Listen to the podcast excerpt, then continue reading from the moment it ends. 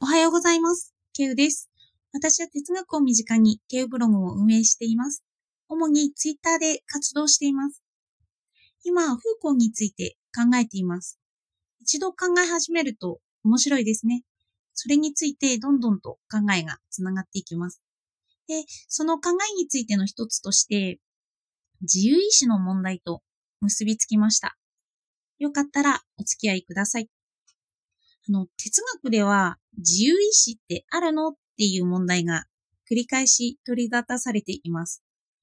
この自由意志ってないんじゃないの？と初めて言った哲学者がショーペンハウアーなんですよね。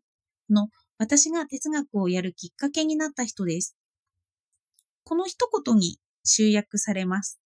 の我々は欲することを欲することができない。どういうことなのか詳しく話していきます。例えば、みんなが意識するものとしてダイエットなんていいんじゃないかなと思うんですけど、なぜ痩せたいのと言われてみれば、痩せて綺麗になりたいとか、可愛い服が着たいからとか、周りに評価されたいからとか、健康に気をつけたいからとか、いろんなことが浮かびますよね。ではですよ、そんなことを思っている私たちが逆に10キロ太りたいって願望を持ってみてください。この願望を持てるのかっていう話なんですよ。持てるとすれば欲することを欲せますよね。でも、素直に欲することができないんじゃないかって思います。いろんな壁にぶつかりますよね。自分の価値観を壊さなければいけない。まず綺麗になりたいとか、可愛い服を着たいとか、健康志向とか。自分が持って育ってきた価値観との対立をしなくちゃいけなくなります。そもそもなんでこの価値観を持っているのって自分に問わなければいけないんですよね。どうしてその価値観を持っているんでしょうか？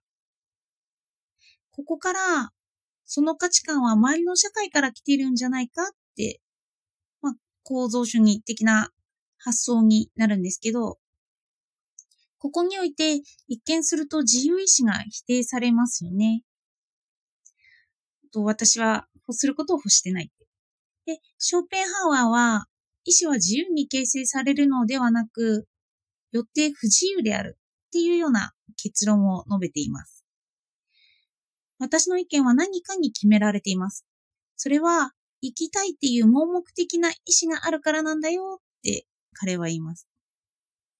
今思っていることは自然による法則の結果だっていう話をするんです。で、これを決定論って言うんですけど、ここにおいて自由意志が否定されてますよね。この自由意志の否定って、今脳科学でも意外と言われているんですよ。あの、実験で私は何かをしたいなって意識する前に体から電気信号が流れているっていう話を聞いたことがありませんか？例えば、医師としてコーヒーを飲もうと思ったとしますよね。そう思う前に手がコーヒーに伸びているっていうことが分かったんです。の意識の前に体が動いているんですよね。あの、こんな実験からも自由意志ってなんだってなるんですよね。まあ、このなんだって思うのも、そういう自分の価値観なんですけど、まあ、この二つを乗り切ってみると、自由意志はあるよって今のとこ言うことができるように思いますよね。なので、まず、この一つ目から、あの、自分の意識より先に体が動いているという論からなんですけど、まあこれは簡単です。あの、別に体も自分だって思えばいいんですよね。意識して行動では、意識した行動ではなかっただけで、体が考えているって話ですよね。あの、マルクス・ガブリエルさんも、の思考感覚があるんじゃないかって言っていて、もう考えることも感覚なんじゃないかって話しているんですよ。頭に登って意識があって体があるっていうのは、体と脳を分けて考えてますよね。それを分けなくてもいいんじゃないかっていう話です。二つにですけど。この体と心を分けて考える哲学の説はいろいろと議論されています。二つに分ける必要性ってないんじゃないかなっていうのが結構主流になってきてる考え方ですね。では次に行きます。はじめの否定ですよね。あの、性の衝動で勝手に私の意思が決められてるっていう決定論からの話です。あの、これって風光にもつながると思いませんか？えっと、急に出しちゃったんですけど、昨日の話から言うと、フーコーは私たちはパノプティコンっていう相互監視している社会に住むようになったって言ってるんですよね。で、そんな監獄にいる私たちが意識していることは、本当は自由な意志によって決められているんじゃないかっていうのが、昨日の話ですよね。あの、自由な意志によって決められているわけじゃないですね。ごめんなさい。決められているわけじゃないよっていうのが昨日の話です。列に並ぼうとして規則を植え付けられているから並ぼうとしているって。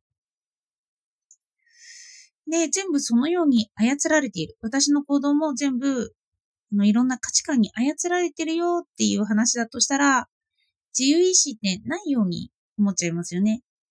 それこそ社会の決定論に従っている気がします。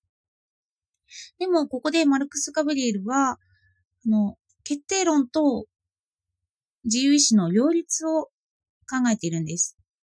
決定論で決まって行動しようってなったとしますよね。では、それはすべて意識されているのかって話なんです。ダイエットでもそうですよね。その深掘りしていくと、これは食べないようにした。でも、これ食べてたとか。運動しようと思ってたけど、しなかったとか。でも、この運動はしたとか。あの、全部言えないですよね。全部そのダイエットに結びつけて言えるわけでもないし、あの、全部意識しているわけでもない。仮に意識したことに対しては、言うと、それって自由意志じゃないよねって言えるんですよね。あの、いろんな説をぶつけることができるから、自分の自由意志を否定することは論としてはできる。でも、それってもしかして後付けになっているんじゃないかなって話なんです。どうしてこんな行動したんだろうって謎になることを私たちって結構していますよね。あの、決定論の中でも様々な選択を私たちはしてるんです。ダイエットって言っても失敗するような行動もしている。無意識によるところも結構多いんですよね。結果としてダイエットするぞっていうのがあるから、それを自由意志なんじゃないの？と。で、それの、その自由意志は否定できるんじゃないの？っていうことができると思うんですけど、その行動一つ一つを吟味しながら、全部の自由意志を否定することってできないんですよね。あの、私の行動一つ一つって無限にあるからなんです。もう例えば一つだけとっても、こうやって話していることや、呼吸をしていることとか、もう脈を打ってるっていうことすら、もう解説しようとすればするんですけど、でも普段意識するわけではないっていうことです。それで、マルクス・ガブリエルさんは、自由意志とは自分自身のイメージに照らして行動する能力のことであるって言うんですよ。あの、私たちが描く自由意志とはまた違ってきますよね。もう、ダイエットしたいからって言って、自分のイメージに照らして行動する。で、照らして行動しているのって自由意志なのっていう話になってきますけど、そうなんですね、自由意志。自分で決めて行動しているからなんですよね。